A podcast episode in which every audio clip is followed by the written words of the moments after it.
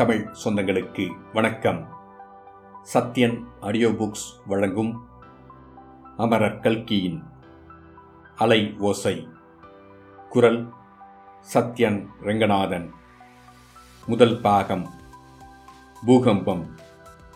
அத்தியாயம் இரண்டு. தாயின் உள்ளம். ராஜம்பேட்டை அக்ரஹாரத்து வீடுகளில் சரிபாதி வீடுகளுக்கு மேலே பாழடைந்து கிடந்தன உருப்படியாக இருந்த வீடுகளில் பட்டாமணியம் கிட்டாவையரின் வீடு இரட்டை காமரா அறைகளுடன் கம்பீரமாக நிமிர்ந்து நின்றது. வீட்டின் முன்கட்டில் செங்கல் சிமெண்ட் தளம் போட்ட கூடத்தில் உட்கார்ந்து கொண்டு சரஸ்வதி அம்மாள் தன் மகள் லலிதாவுக்கு சடை பின்னிக் கொண்டிருந்தாள். பின்னல் முடியும் சமயத்தில் தபால் ஆபீஸ் பங்காரு நாயுடுவும் பாலகிருஷ்ணனும் கேட்ட ஜிங் ஜிங் ஜிகஜிங் என்னும் சத்தம் அந்த வீட்டுக்குள்ளேயும் நுழைந்து லேசாக காதில் விழுந்தது. எத்தனை நேரம் அம்மா? சீக்கிரம் பின்னிவிடேன் என்றாள் லலிதா. மெதுவாகத்தான் பின்னுவேன். என்ன அப்படி அவசரமாம்? பதை பதைக்கிற வெயிலிலே தபாலாசுக்கு ஓட வேண்டுமாக்கும். தபால் வந்திருந்தால் எங்கே போய்விடும்? தானே பாலகிருஷ்ணன் கொண்டு வந்து தருகிறான். இப்படி சொல்லிக் கொண்டிருக்கும் போதே பின்னல் முடிந்துவிட்டது. அதை தூக்கி கட்டப்போகும் சமயத்தில் லலிதா சடக்கென்று பிடுங்கிக் கொண்டு எழுந்தாள். நான் கட்டிக்கொள்கிறேன் அம்மா என்று சொல்லிக்கொண்டே வாசற்பக்கம் ஓடினாள். லலிதா லலிதா இங்கே வா. வா என்றால் வந்துவிடு. வராவிட்டால் நீ மாத்திரம் போய்விடுவாயோ? அப்புறம் திரும்பி இந்த வீட்டில் அடி வைத்தால் இவ்விதம் சரஸ்வதி அம்மாள் சத்தம் போட்டுக் கொண்டிருக்கும் போதே பட்டாமணியம் கிட்டாவையர் வீட்டுக்குள் நுழைந்தார். அப்பாவை பார்த்ததும் குழந்தை லலிதா தயங்கி நின்றாள். அவளுடைய தேகம் பூக்குடியைப் போல துவண்டது. கபடு சூது அறியாத அவளது குழந்தை முகத்தில் வெட்கமும் சலுகையும் போட்டியிட்டன. லலிதாவின் தாயார் கணவனை கண்டதும் எழுந்து நின்றாள். அவளை பார்த்து கிட்டாவையர் என்ன தடபுடல் சரசு? எதற்காக சத்தம் போடுகிறாய்?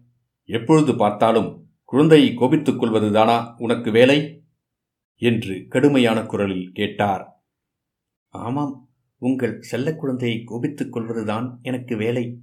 இப்படி நீங்கள் இடம் கொடுத்து கொடுத்து இடம் கொடுத்து கொடுத்து சர்வ அசனாக ஆக்கிவிட்டேன். போகட்டும் உன் வயிற்றிலே பிறந்தபோது அவள் சமத்தாக பிறந்தாள் அல்லவா? அது போதும். இந்த கலாட்டாவெல்லாம் இப்போது எதற்காக என்று கேட்கிறேன். லலிதா என்ன செய்துவிட்டாள்? எத்தனையோ தடவை சொல்லியாச்சு. தபால் ஆபீஸுக்கு தனியாக ஓடுவேன் என்கிறாள். வருகிற தபால் வழியிலா நின்றுவிடும்? தை பிறந்து விட்டது இந்த வருஷம் எப்படியாவது குழந்தைக்கு கல்யாணம் பண்ணியாக வேணும். போதும் நிறுத்து. கல்யாணத்திற்கும் இதற்கும் என்ன சம்பந்தம்? கல்யாணம் பண்ணும் வயதான பெண்ணை யாராவது தனியாக அனுப்புவார்களா? அனுப்பினால் என்ன? பூகம்பமா வந்துவிடும்.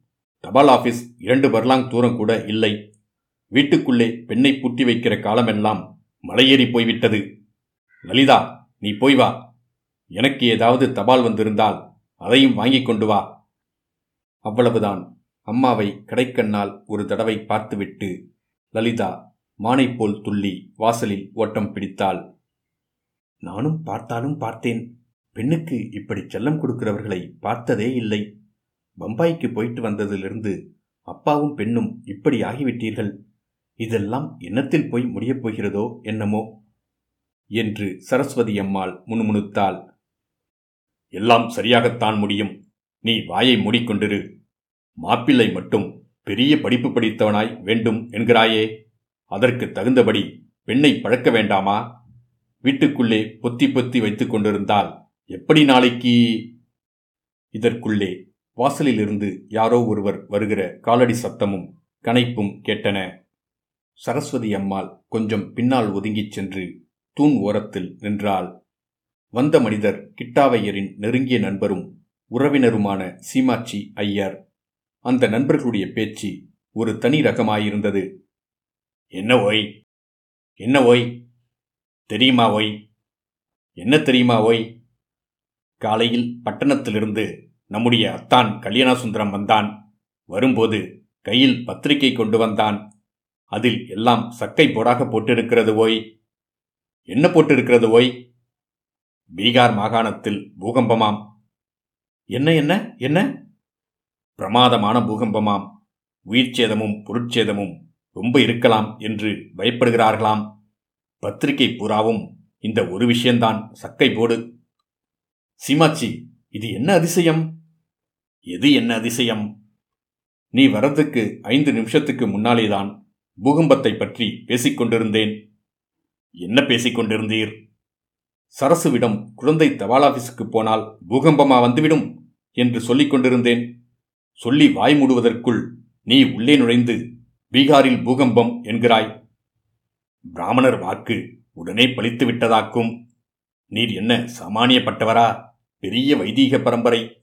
அதர்வன வேதத்தை கரைத்து குடித்தவர். ஒய் உம்மை கூப்பிடுகிறா போல இருக்கிறது. தூண் மறைவிலே நின்று கொண்டிருந்த சரஸ்வதி அம்மாள் சற்று முன்புறமாக வந்து கிட்டாவையரை திரும்பி பார்க்கும்படி செய்ய சிரமப்பட்டு கொண்டிருந்தாள். இதை கவனித்துவிட்டுதான் சீமாச்சிவையர் அவ்விதம் சொன்னார். சரசு இப்படி முன்னால் வந்து தைரியமாகச் சொல்லேன். நம்ம சீமாச்சிவிடம் என்ன சங்கோஜம்?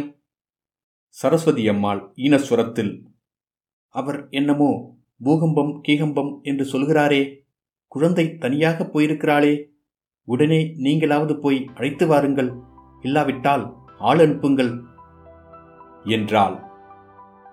இத்துடன் அத்தியாயம் இரண்டு முடிவடைந்தது. மீண்டும் அத்தியாயம் மூன்றில் சந்திப்போம்.